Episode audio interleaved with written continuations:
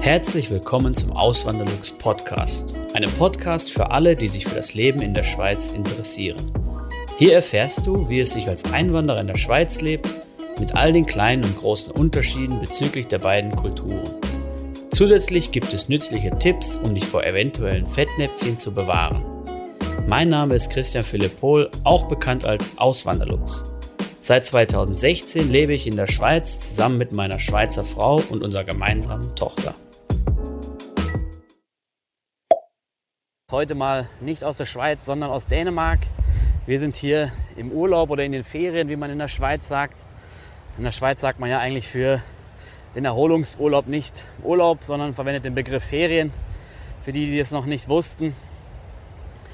Und äh, in dem Video geht es heute darum, einmal werde ich so ein bisschen erzählen über meine Eindrücke hier in Dänemark. Klar, sind jetzt nur Ferien, aber vielleicht wird es schon den einen oder anderen noch interessieren, was mir so aufgefallen ist an Unterschieden oder Gemeinsamkeiten zwischen Deutschland, der Schweiz und Dänemark.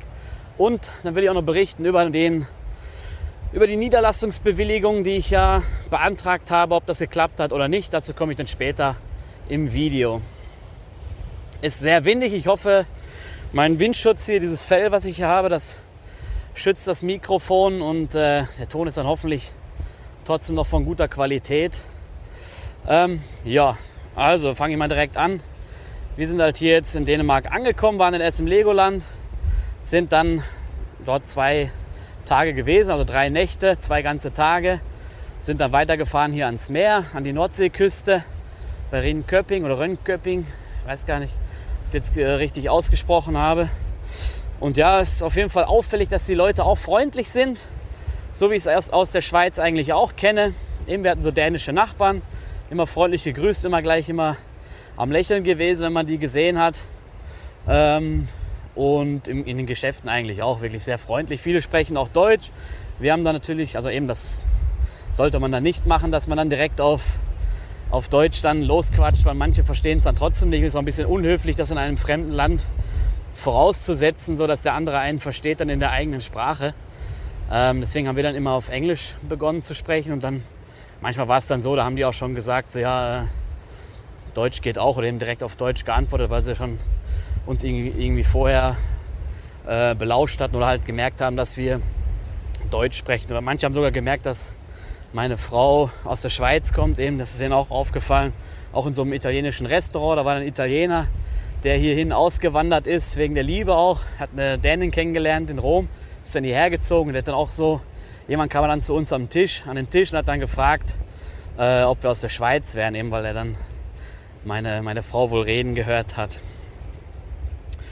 Ähm, ja, für die, die sich interessieren darüber, ob das überhaupt möglich ist, nach Dänemark auszuwandern, ja, ist möglich. Gibt es auch die Personenfreizügigkeit innerhalb der EU, die zählt auch für, die, für Dänemark.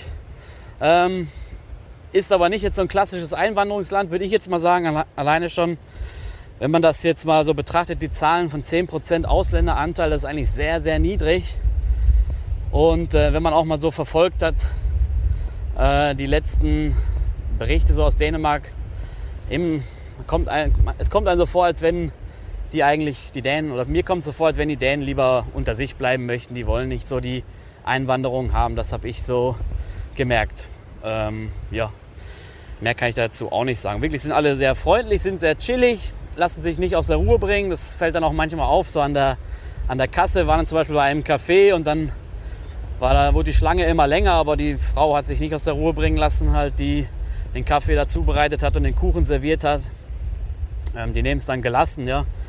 Und ja, so sieht es dann auch äh, in anderen Bereichen aus. Und auch so im Ferienhaus ist es mir auch schon früher aufgefallen, wo ich mit meinen Eltern hier war, dass halt alles nicht so picobello ist, sondern da gibt es dann auch mal eine Kaffeemaschine, die hat schon den ersten Rost oder ist total verkalkt. So ist jetzt unsere zum Beispiel. Oder ähm, da ist dann schon so eine Verfärbung zu sehen beim Kunststoff, beim weißen Kunststoff, die dann an den Kaffee erinnert.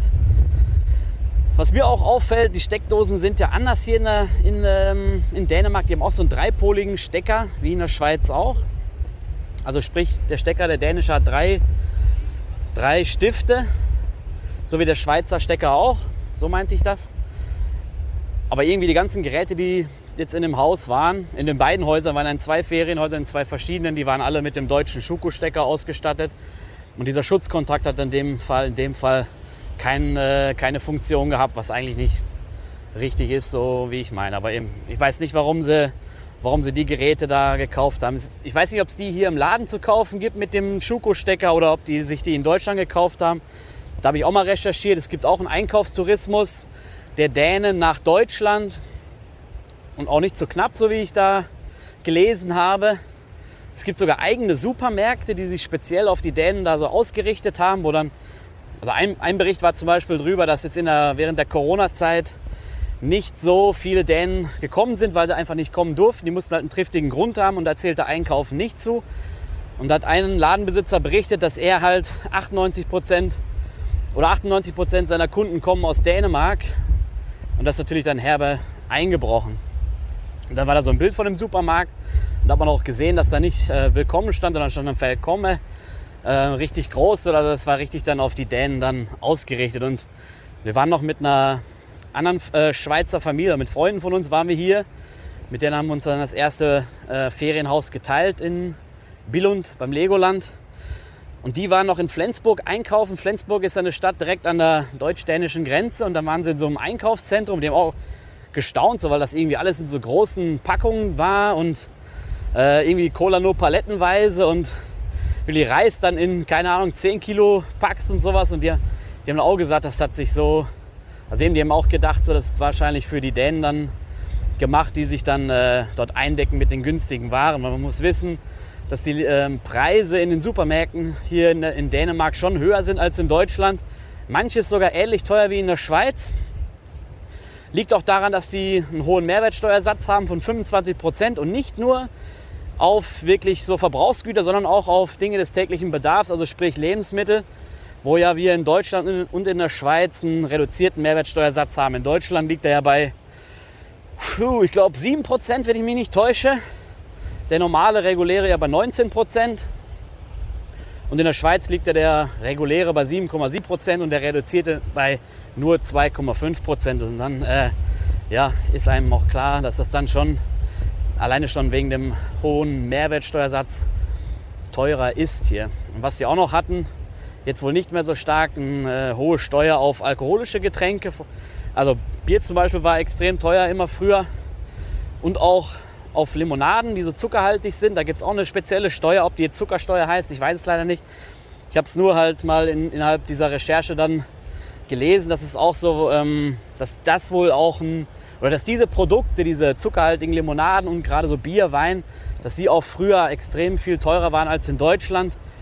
Und eben dieser Einkaufstourismus hat denen dann schon zu schaffen gemacht in Dänemark, in Läden. Und dann wurden dann diese Steuern auch reduziert. Und jetzt ich muss sagen, ich habe jetzt da bei, den, beim Limon, bei der Limonade und beim Bier ist mir jetzt nicht ein, so ein herber äh, Preisaufschlag aufgefallen. Ja. Ich habe auch ehrlich gesagt nicht alles so rigoros da umgerechnet und so. Das war mir jetzt nicht so wichtig. Ich habe auch nicht so auf die Preise. Also ich habe jetzt nicht darauf geachtet, dass ich jetzt besonders günstig einkaufe oder so, aber ich habe halt schon ein bisschen geguckt und eben, wenn ich was sehe, was wirklich extrem teuer ist, dann wäre mir es aufgefallen und das war jetzt eigentlich nicht so ganz im Gegenteil, sogar so ein Wein im Supermarkt, der war sogar recht günstig. Vielleicht kennt ihr jemand von euch, so ein äh, Celeste heißt der, ist so ein spanischer, kostet in der Schweiz so 20 Franken pro Flasche.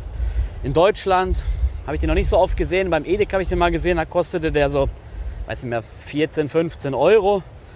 Und hier war er im Angebot und hat sogar unter, umgerechnet unter 10 Euro gekostet. Also das war, war mir echt gewundert, hätte ich, auch nicht hätte ich auch nicht gedacht, hätte ich auch nicht erwartet, dass die hier in Dänemark so guten Wein haben. Ehrlich gesagt, das war so ein Vorurteil von mir. Und da sind wir beim nächsten Punkt, eben wer sich jetzt dafür interessiert, hier nach Dänemark zu kommen und stellt sich dann vor, hier schön immer auswärts essen zu gehen. Das ist nicht so einfach. Das haben wir jetzt auch gemerkt.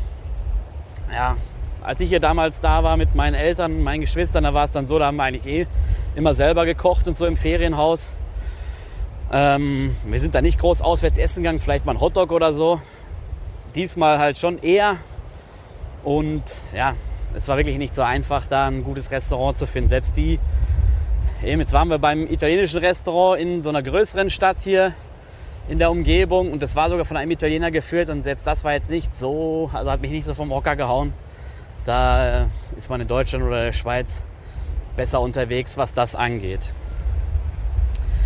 Ja, und jetzt zum zweiten Punkt in diesem Video.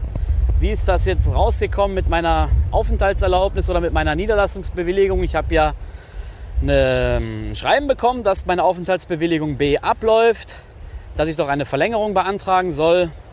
Ich habe dann, habe dann in diesem Schreiben gleichzeitig mit beantragt, dass ich doch eine Niederlassungsbewilligung haben will. Eben diese Niederlassungsbewilligung, die ist dann unbefristet, die läuft nicht ab. Man muss dann zwar alle paar Jahre nochmal diesen Ausweis verlängern lassen, muss nochmal zeigen, dass man auf jeden Fall noch in der Schweiz lebt und so. Aber grundsätzlich ist sie unbefristet und die wollte ich halt haben. Und dann war es so, eben, da habe ich auch mal Videos drüber gemacht, die, die jetzt den Kanal eh schon verfolgen seit längerem, die werden es wissen, wie es gewesen ist. Ich musste ja dann Dokumente ähm, bringen und zwar Sozialhilfenachweise. Das heißt, da ging es dann eigentlich darum, dass ich äh, nachweise, dass ich keine Sozialhilfe empfangen habe in der Schweiz in den letzten Jahren. Und dann musste ich auch Betreibungsregisterauszüge der letzten drei Jahre zeigen von den ganzen Gemeinden, in denen ich gelebt habe. Das läuft auch, das ist ähnlich wie die Schufa-Auskunft in Deutschland, aber in der Schweiz gibt es halt etwas, so etwas wie die Schufa jetzt bundesweit oder auf das ganze Land bezogen nicht, sondern ist dann von Gemeinde zu Gemeinde wirklich, dann wird es dann eingetragen, ob man irgendwie Schulden nicht oder Rechnung nicht bezahlt hat oder Schulden nicht bezahlt, eben sowas wie die Schufa, wofür die Schufa dann da ist. So etwas ist dann auch die, sowas ist dann auch dieses Betreibungsregister. Und die Nachweise habe ich angefordert. Das ging wirklich mega fix, habe ich ja in einem Video schon erzählt. Wirklich überrascht war ich da, wie schnell und, und effizient das alles gelaufen ist. Wirklich cool. Ähm, die Sozialhilfenachweise haben, glaube ich, gekostet 20 Franken pro Stück und die Betreibungsregisterauszüge 18 Franken. Bin mir nicht mehr sicher, ob da noch Porto zu kam. Also ähm, das weiß ich jetzt nicht mehr so. Habe ich alles zu Hause auf jeden Fall noch notiert und dann werde ich dann nochmal einen Blogbeitrag drüber schreiben. Dann könnt ihr es dann auf jeden Fall nochmal nachlesen auf auswanderlux.ch. Wenn euch interessiert, das sind dann die genauen Zahlen. Eben jetzt in Dänemark bin ich ein bisschen limitiert, was das angeht. So. Sorry dafür. Ähm, aber alles zusammen jetzt mit den Betreibungsregisterauszügen, das waren ja drei Stück, weil ich halt öfters umgezogen bin. Dann nochmal drei Sozialhilfenachweise und nochmal die Gebühr für diesen C-Ausweis, der mir dann genehmigt worden ist, hat das zusammen gekostet, alles zusammen rund 250 Franken, was jetzt irgendwie, weiß nicht, 230 Euro, 220 Euro so sind. Jetzt mal grob über den Daumen gepeilt. Und ich muss sagen, ich bin da mega zufrieden mit. Das Ganze hat jetzt einen Monat gedauert. Klar, ich habe mir auch ein bisschen Zeit gelassen. Ich habe jetzt nicht jedes Mal sofort, äh, also eben nachdem der Brief kam, ich soll die Sozialhilfe nachweise und die Betreibungsregisterauszüge bringen, habe ich jetzt nicht sofort äh, da mich drum gekümmert, sondern sind ein paar Tage vergangen. Und eben dann kam das Zeug, dann sind noch mal ein paar Tage vergangen, dann habe ich es erst weggeschickt.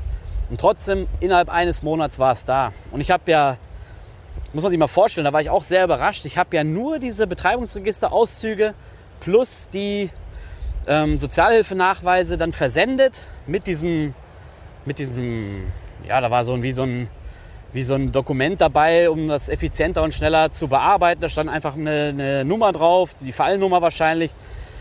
Und noch meine Daten, meine persönlichen. Hab das weggeschickt und dann irgendwie nach ein paar Tagen, ich habe es jetzt nicht getrackt, war dann wirklich der C-Ausweis im Postkasten.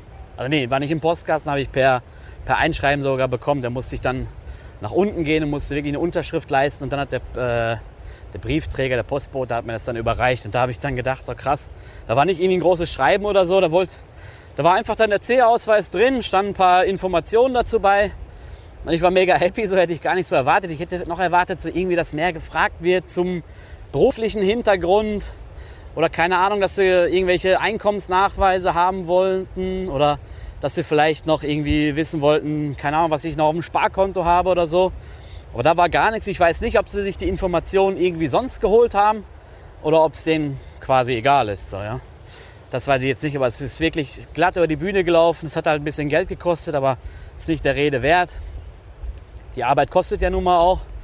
Ich meine, wenn so ein Sachbearbeiter da ein Dokument da rauslässt und einen Brief schickt, das ist jetzt nicht, das ist halt Arbeitszeit, die er aufwenden muss und das kostet dann nun mal, oder? Ähm, von daher, ich bin mega happy, dass ich jetzt den C-Ausweis habe. Äh, ja, sogar im Kreditkartenformat, den vorher, den, den Ausländerausweis B, den hatte ich ja noch in so einem Papier Format. Das war so ein sperriges Teil, da musste ich dann immer eine Tasche mitnehmen. Da konnte ich den nicht einfach so ins, ins Portemonnaie packen oder so. Ähm, ja. In anderen Kantonen kann es natürlich anders laufen. Das wollte ich noch sagen, das ist noch wichtig. Was ich nämlich auch schon gehört habe, das habe ich auch in den anderen Videos gesagt, dass es sein kann, dass man sogar den C-Ausweis sofort bekommt. Oder das habe ich nämlich schon mal gehört aus dem Kanton Schaffhausen. Ein Kollege von mir, der ist halt eben nach fünf Jahren wäre dann sein B-Ausweis ausgelaufen und vor dem Auslaufen hat er einfach seinen C-Ausweis schon bekommen. Oder die haben ihn angeschrieben, er soll sich um, er soll äh, das und das liefern, dann kriegt er den C-Ausweis.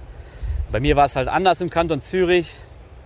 Ähm, ja, und ich denke mal, dass das von Kanton zu Kanton oder von Gemeinde zu Gemeinde auch sehr unterschiedlich laufen kann. Das hört man ja auch immer wieder in der, eben in der Facebook-Gruppe von uns. Leben in der Schweiz als Auswanderer heißt die ja. Da höre ich dann auch manchmal so Stories, dass dann manchen sogar trotz unbefristeten Arbeitsvertrag oder Arbeitsvertrag, der auf zwei Jahre befristet ist, dass denen keine, kein Ausweis B ähm, bewilligt wird. Und da muss ich schon sagen, das verstehe ich irgendwie nicht dass sie dann so einen, so einen L-Ausweis erhalten, so einen Kurzaufenthalterausweis. Und dann habe ich mal so nachgefragt bei dem einen in der Gruppe und er hat dann geschrieben, so ja, das Argument von der Gemeinde war gewesen, es, das Kontingent an B-Ausweisen wäre schon äh, ausgeschöpft oder wäre erschöpft. Und da habe ich dann halt gedacht, ähm, kommt mir schon ein bisschen komisch vor, ob da nicht irgendwie, also ich weiß es nicht, ob das so, so rechtens ist. Kann ich mir eigentlich nicht, nicht erklären. Ja. Aber eben so sieht man, so sind die Unterschiede dann. Aber wer jetzt schon eh länger dabei ist bei dem Kanal hier, der wird wissen, dass ich da die, die Behörden und die Ämter, das was ich erlebt habe, dass ich die immer mega rühme, mega feier. Es läuft alles wirklich ohne Probleme, wie im sprichwörtlichen Schweizer Uhrwerk. Äh, ja, kenne ich halt aus Deutschland nicht so. Und da bin ich wirklich, wirklich, wirklich begeistert drüber. Ja, und jetzt verabschiede ich mich von euch.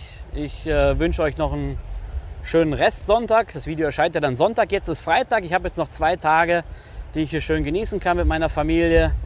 Und am Sonntag fahren wir dann zurück. Dann werde ich die Kommentare nicht sofort beantworten können. Wir sind ja dann unterwegs. Und jetzt in den letzten Tagen, werdet ihr es vielleicht auch gemerkt haben, habe ich nicht immer so die Kommentare direkt beantwortet, auch nicht so ausführlich.